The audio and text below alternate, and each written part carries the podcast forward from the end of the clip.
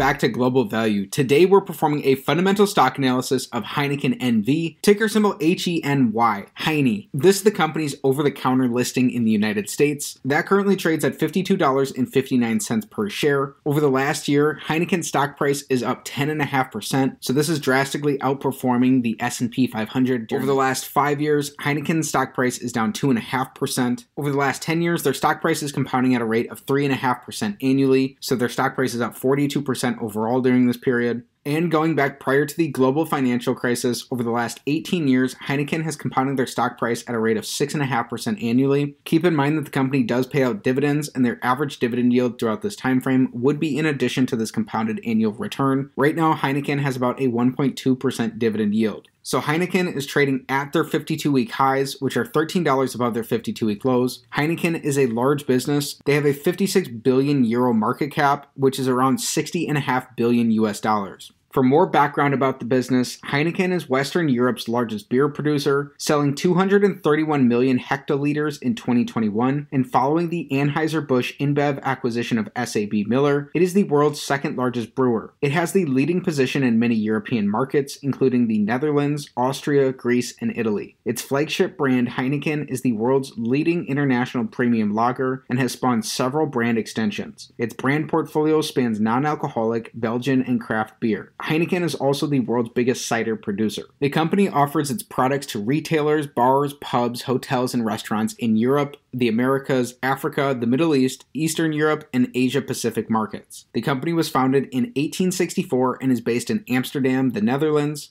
So, for our fundamental analysis today, we are performing the Select 6 analysis, taking a checklist style approach of six standard financial metrics to come to a holistic and beginning understanding of Heineken based off of their business fundamentals. So, this analysis is still a work in progress and it's an opportunity to learn in public, so it will continue to improve and get better over time. With that said, let's get right into today's analysis. Starting things off with metric number one, we want their average return on capital over the last five years to be above 14%. And there are two key reasons for this. The first is that over long run, over the course of decades, a stock is likely to return approximately what its underlying business returns, and these business returns are going to be captured here by return on capital. The second is that the typical publicly listed business earns about a 7% return on capital. So by asking for a benchmark of 14% or higher, we can potentially build in some margin of safety for ourselves based off the overall quality of the business being about twice as good as average. So Heineken's return on capital has fluctuated somewhat here. Their returns went down to a low of 6% in 2020. Since then, they have rebounded, however, as the world has reopened from the COVID 19 global pandemic shutdowns. Averaged out over this time frame, Heineken is earning about a 9% average return on capital. While that's a couple percentage points above the typical returns that a business earns, that's below that 14%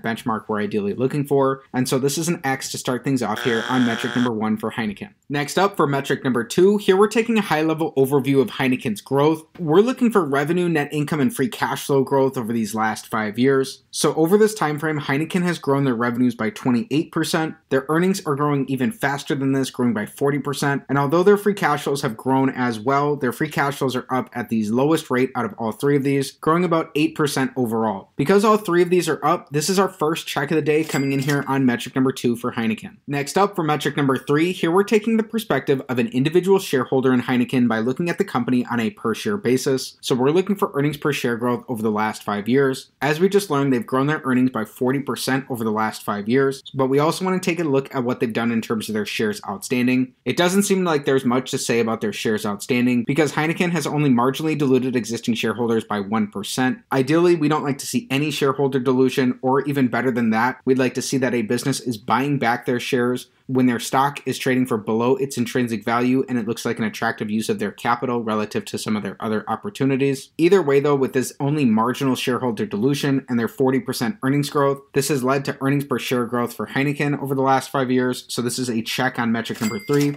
In their most recent fiscal year, the business earned $4.98 for each share that they had outstanding. Next up for metric number four, here we're looking for free cash flow per share growth over the last five years for the business. So this metric is going to be very similar. Their free cash flows are slightly up over this time frame, and that's outpacing their marginal shareholder dilution. So this is a check here on metric number four as well, as over their last 12 months, Heineken has produced $4.62 worth of free cash flow for each share that they have had outstanding. And recapping where we stand currently, through our first four metrics, we have three checks and only one X for Heineken. Next up for metric number five, here we're evaluating how Heineken is utilizing debt. So we don't want to be investing in overly levered businesses because during economic downturns, it's likely that overly levered businesses will be at the greatest risk for poor potential business outcomes. So we want their net debt, which is their total debt minus their cash and their short term investments, to be below the amount of free cash flow that the business has produced over their last five years. Heineken has increased their net debt position throughout this time frame, although since 2019 they have been paying this down somewhat. Currently, the business has a $14.6 billion net debt position, and over these last five years, Heineken has produced $13.7 billion worth of free cash flow in total. So that's about a billion dollars shy of their net debt currently, meaning that this is an X here on metric number five, as it doesn't look like their free cash flows over this time frame are able to support this debt load. If we were to extrapolate their current free cash flows out over the next five years, it looks like that would just be about where their net debt position is right now. So this may not be as much of a potential concern here for Heineken as it would be for some other types of businesses, both because their current free cash flows extrapolated forward would be closer to their net debt position, and given the nature of Heineken's business as a well established consumer brand. If you're interested in learning more about Heineken's debt position, you would want to dig into the company's filings. It's likely that they'll break out this debt in more detail, providing information about how it's structured, when it matures, what rates it's at, and if there are any particular covenants associated with this debt. Again, though, this is an X on metric number five. Then our sixth and final metric, the big metric of them all, we want their average free cash flow to their total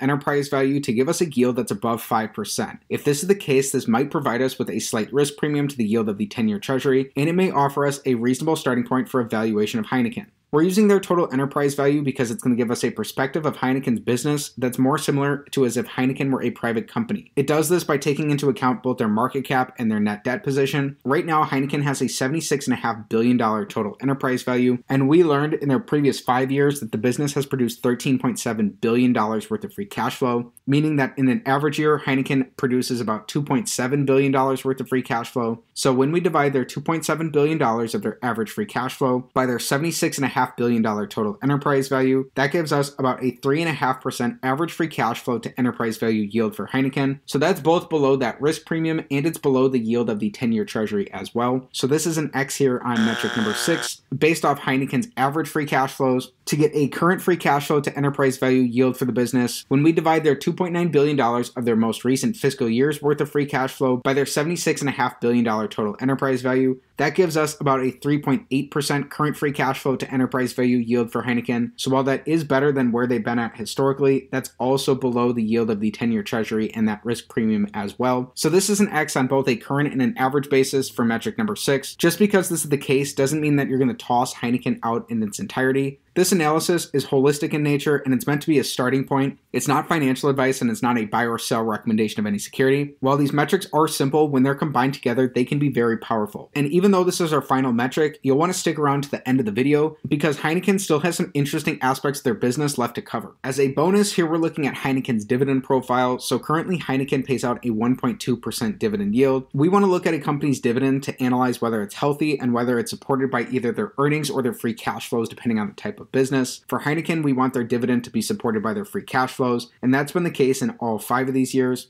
Heineken's dividend payouts have fluctuated throughout this time frame, and it doesn't perfectly correspond with any sort of payout ratio for their free cash flows, although their dividends have been increasing since 2020 after the company slashed them during the COVID 19 pandemic lockdowns. So, if you're potentially interested in Heineken based off its abilities to return capital to shareholders, you would want to dig in to do more work here to understand what is management's approach to capital allocation going forward and understand how they're thinking about their dividend payouts relative to some of their other potential uses for their free cash flows. Then everything we've discussed so far is important, but there's something missing that, in my opinion, is the main reason to analyze Heineken, which takes us on to using a discounted cash flow model to come to a potential fair intrinsic value for the business. So, a discounted cash flow model is just like any other model in any other discipline. Its outputs are going to be sensitive to its inputs, and it's really useful based off the predictability of a business's cash flows. Here we're starting with Heineken's current free cash flows per share, and we're using historical growth assumptions for how Heineken has grown their free cash flows over their past decade in order to project these out into the future. So it's up to you to do your own homework here to determine whether or not these historical growth assumptions are going to be accurate and applicable going forward to give us a baseline projected estimate for Heineken over their next 20 years. However, if we assume that the business grows their current free cash flows at a rate of 5% annually for the next 10 years, and then they grow their free cash flows at a rate of 4% annually for the 10 years out after that, if we were seeking a 15% rate of return from Heineken, which is the rate of return that Warren Buffett is looking for from his investments, based off of today's valuations of Heineken, it looks like a potential fair intrinsic value for the business would be around $41 per share. So that would be just very slightly above the company's 52 week lows, but that would be about $12 below their current stock price. So it looks like at today's valuations of the business, that Heineken would be trending toward being more overly valued than more fairly valued. There are some caveats that you'll want to keep in mind here. One is that this discount rate would include their dividend yield. While it is a slight yield of 1.2%, we would not be doubly counting their dividends. Also, Heineken has not had the most predictable free cash flows in the past 10 years as some other types of businesses. So there are reasons why their free cash flows may or may not continue this pattern into the future as well. Please be mindful that this type of analysis is not financial advice, it's not a buy or sell recommendation of any security, and before considering any potential investment decision, please consult with the properly licensed and registered legal and financial professionals. So in just a minute, we'll talk about our summary for Heineken, but we have to address something first. What are some of the qualitative aspects of this business, especially those that support the key points for either a potential long or potential short thesis of Heineken? Starting with some of the key points around a potential potential long thesis for the business. Number one, Heineken is the global leader in cider, a category that is growing around two and a half times faster than beer, and several key markets offer significant room for growth.